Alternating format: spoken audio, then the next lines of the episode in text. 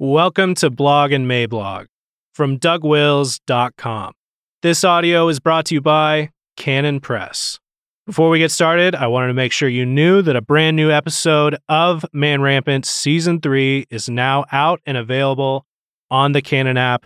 Hang out with Doug Wilson and Dr. Glenn Sunshine as they talk about his brand new book with us, Slaying Leviathan Resistance Theory in the Christian Tradition. This is absolutely an episode for our times. Politically, you don't want to miss Doug's conversation with Glenn. Download the Canon app today and subscribe.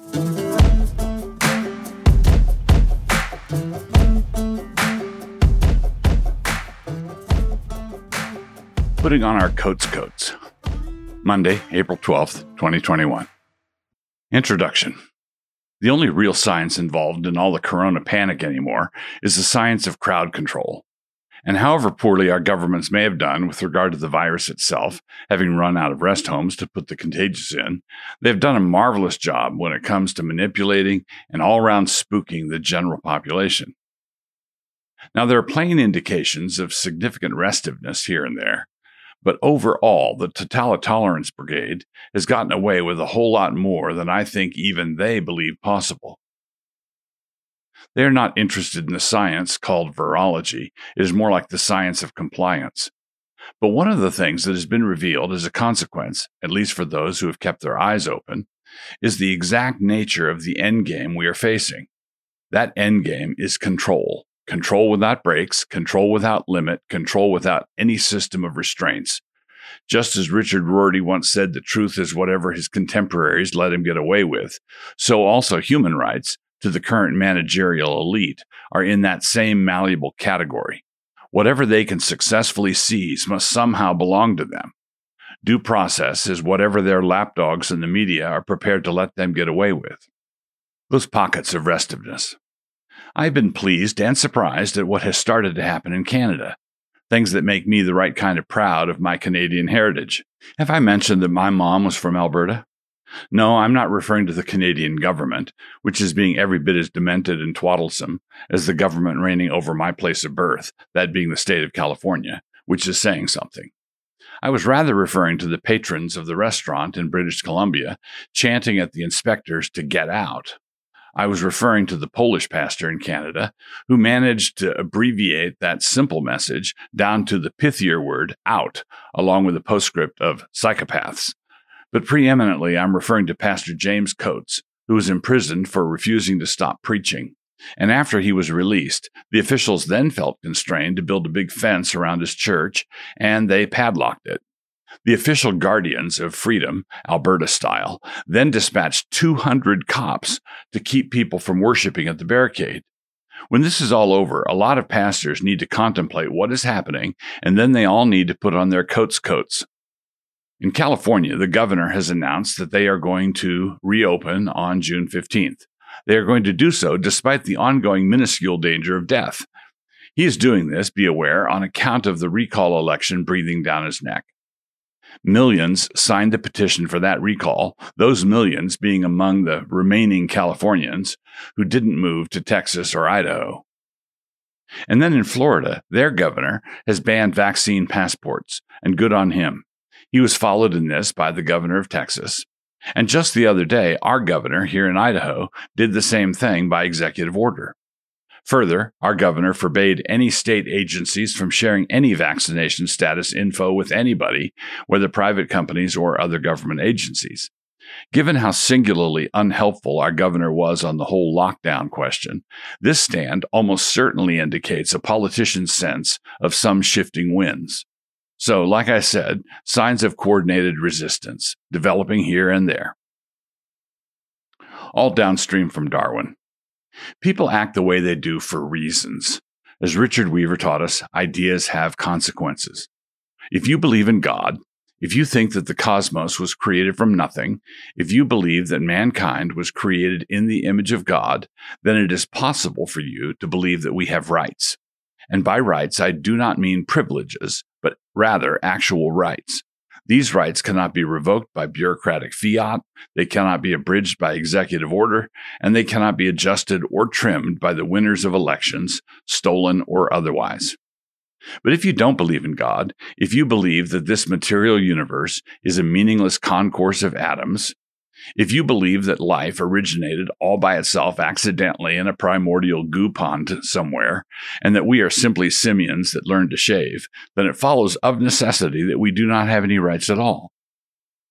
We are nothing more than meat and bones and protoplasm. So which is it?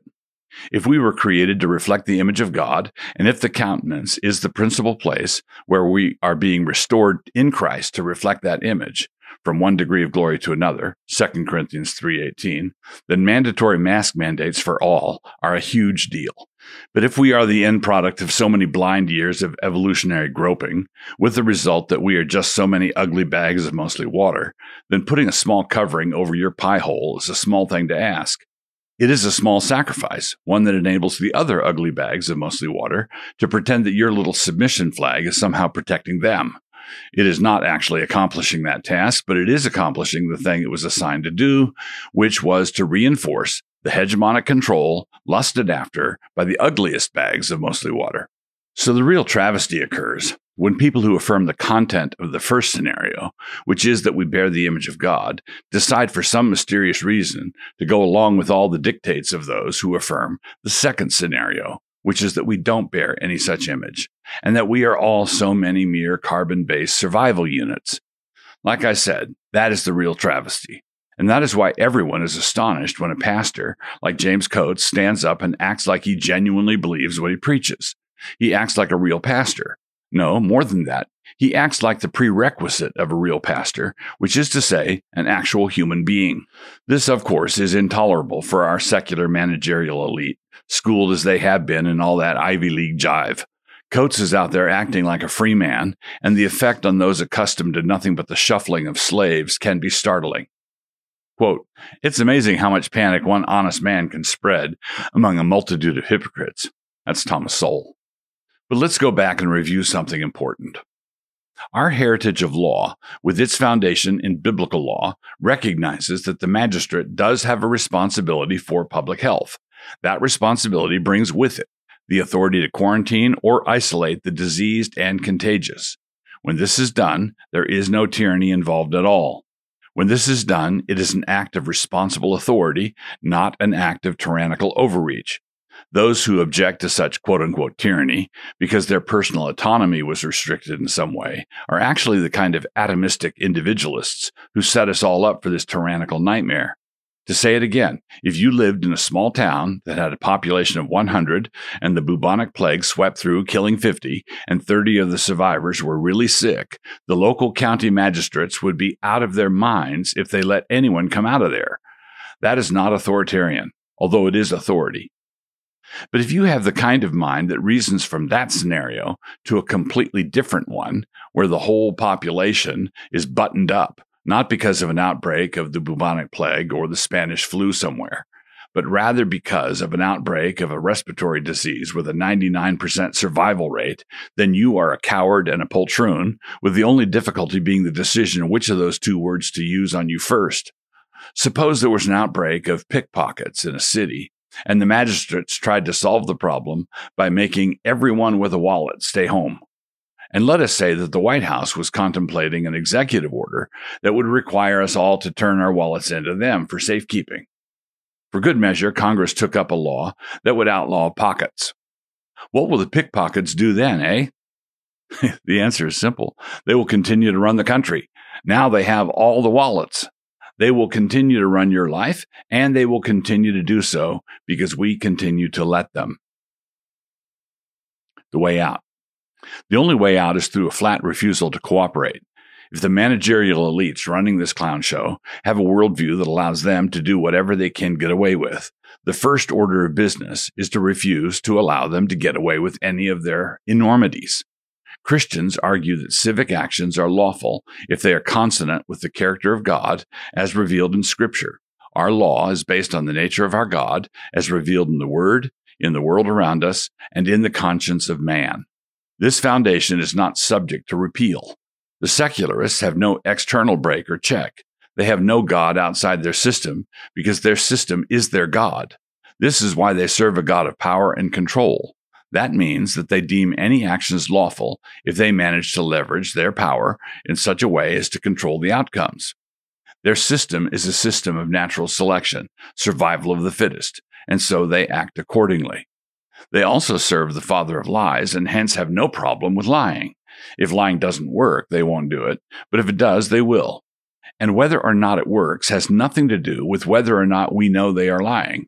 It is possible for their plan to be visible to us and still work. Quote, we know they are lying. They know they are lying. They know we know they are lying. We know they know we know they are lying, but they are still lying. Alexander Isayevich Solzhenitsyn. Look, think about it. We have no business appealing to their God with any hope of getting the kind of determination that we would get if we were appealing to our God. That was important enough that I really think I should say it a few more times, varying the angle so that it may be seen plainly. You can't gather figs from thistles. You can't get sweet water from a brackish spring. You know, you can't order a Whopper at McDonald's. You will not get Christian blessings from pagan gods. We cannot hope to walk up their mountain and come back down with stone tablets containing a law inscribed by the Spirit of God. No, if we go up their mountain, what will happen is that we will come back down with an idol, one that looks like a carved and grimacing monkey. And why anybody expects to get the deliverance of Jehovah Sabaoth from that carved monkey, I am sure I don't know. In the meantime, in the meantime, for those Christians who think that the way through all of this foolishness is to roll over onto our backs, all four paws in the air, in the hope that our secular overlords will deign to rub our tummy, I do have a suggestion that might work for them. Call a special meeting of the church where everyone shows up with a plastic face shield and with double masks underneath the face shield. Because an important personage somewhere, and let's make him a cross dressing tranny in charge of determining what is healthy, has decided that random droplets that might occur while singing to God in worship are a true hazard, you can have everybody simply hum their way through the hymns.